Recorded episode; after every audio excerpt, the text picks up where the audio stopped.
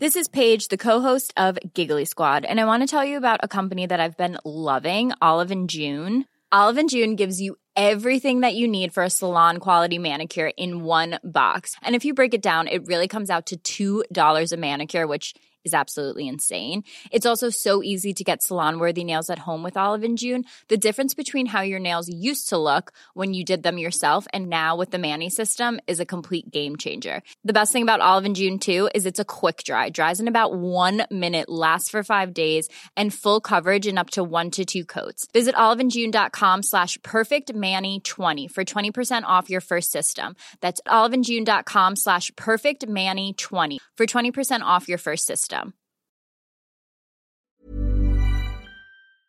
So this is one of these issues where I'd actually really be interested to hear your thoughts. As a socialist, I believe learning, like everything else, is a, a collective experience, I suppose. And I tried to apply that principle to these videos. I've learned a lot from people's feedback, people's comments.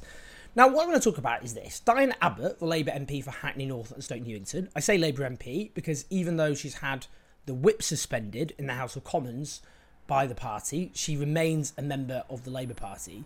Now, she tweeted about 41 migrants who drowned off the coast of Italy, with these migrants have indeed effed off to the bottom of the sea.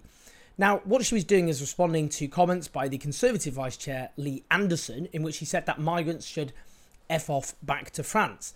Now, before I share my own thoughts, let's have this clip from the Jeremy Vine show discussing it to kind of set the scene a bit more. And then Diane Abbott obviously is lampooning what he said, Yeah. but she's deleted her tweet, and rightly so. Well, no, I don't think it's rightly or wrongly. I was astonished that how the right right in this country got apoplectic over Diane Abbott's tweet. Right? How dare she? How dare she? Didn't get at all apoplectic uh, over Lee Anderson's tweet, and never talked about freedom of expression. So he's free to express. I think he said it. I think Lee Anderson said it uh, in an interview. So what? didn't he? Well, I'm just saying. So it wasn't a tweet. So Lee Anderson says they should f off back to France. She says they've effed off to the bottom do of the we sea. have freedom of Well, do you think she not? should? Now, there was outrage from Conservatives over her comments, including one who told The Express that Keir Starmer should sling this clown out of the Labour Party for good. Now, firstly, I just want to say this. I think this is really important because Diane was the first black woman elected to the House of Commons. To end up there as a black woman was to defy the odds. And these are odds that many Conservative MPs will not understand, particularly in the 1980s. Now, to call her a clown, given in the 2017 election, for example, she received more abuse than all other female politicians put together, is, in my view, pretty nauseating, to be honest with you. I think some basic respect should be given to someone who achieved what she did. Now, you don't have to use Diane's words, and I certainly wouldn't myself, to at least understand what she was saying. What she was saying is that Lee Anderson's language was an example of how migrants and refugees are demonised and their humanity taken away, treated with contempt, and one of the fatal consequences of that demonisation and dehumanisation was the horror that happened off the coast of Italy. Now, it's obvious that's what she was saying. There isn't any other or any other interpretation, valid interpretation that you can possibly come up with. Now, as well as some conservatives, I should note some liberals joined in the denunciation, equating what she tweeted to what Lee Anderson himself uh, said. Now, this underlines what I often say about a certain type of liberal, which is that they're more interested in tone than content. The objection to Anderson is that he was using the sort of rhetoric you'd expect from the far right against migrants and refugees, as in talking to them as though they were scum.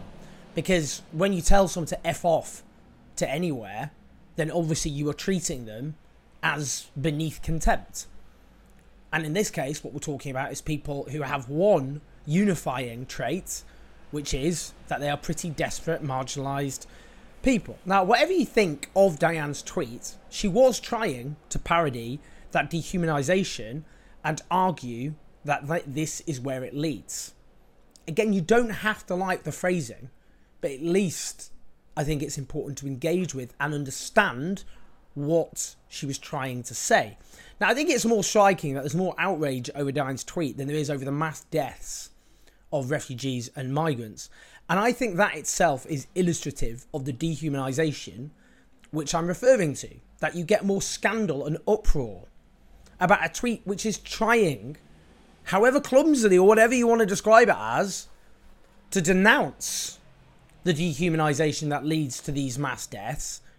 There's more outrage over that than there is over the actual mass deaths of fellow human beings, which I'll keep talking about. Because what I want to do is use this hoo ha to raise what should be the central issue and to talk about the reasons for these mass deaths, by the way, about what are fellow human beings, people like us, people with hopes and dreams and fears and insecurities, who are loved and who love, who are different from you and me in one crucial respect that in the lottery of birth, they were placed in countries defined by poverty and or violence, persecution and war. The fact that there are those of us who live in Britain in 2023 in a country which isn't at war, which isn't defined by the acute levels of poverty which exists in much of the rest of the world, partly because Britain colonized so much of the world and stole so many of the resources of these foreign lands. We didn't do anything to achieve that. We were just randomly born here. And now a lot of people are like, well, we were born here. and We're not going to let anybody else come in.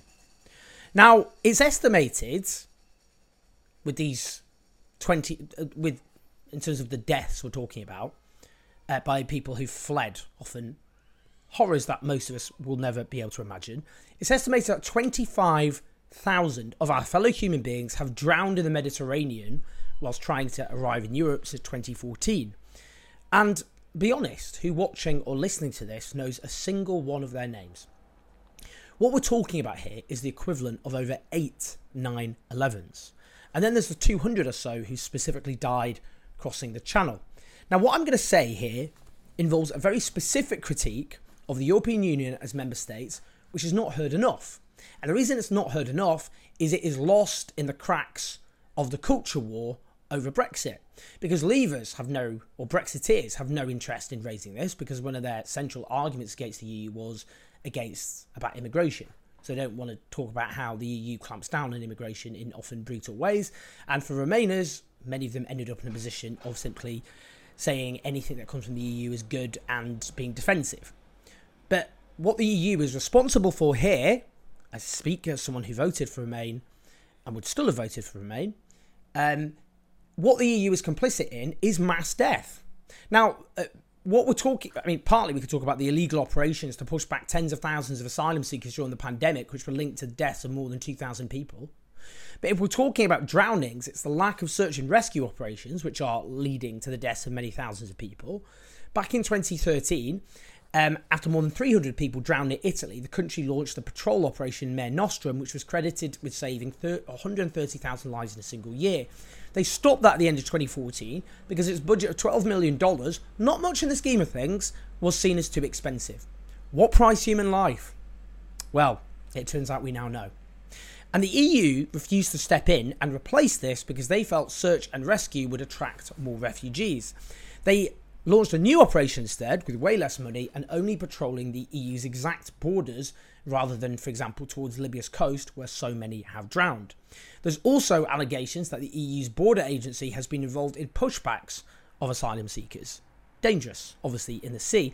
They've also criminalised civilian operations trying to rescue refugees and migrants, which are obviously trying to fill the vacuum left by the European Union. Now, the EU, like Britain, have shut down so many safe and legal routes that unless you've got loads of money, it's so hard to get here. Then there's the whole war in Libya, not even mentioned that, which everyone forgets one of our many catastrophic foreign interventions which completely destabilised the country and turned it into a safe haven for those who are trafficking gangs who ended up thriving in the country. Now we could go on. We could go on. These mass deaths are happening because of this dehumanisation. And the behaviour of the European Union, because obviously, if it was white Europeans drowning in the sea, then obviously they throw everything at search and rescue operations. But these people have been dehumanized. They're no longer seen as having lives as equal to you or to me. And they're allowed to drown as they do, namelessly, anonymously. Their, their, their lives completely vanished, disappeared off the face of the earth, forgotten. That is the real scandal. That's what should upset you. That's what should distress you. That's what should anger you. And that's what should make you think, I need to do something about it.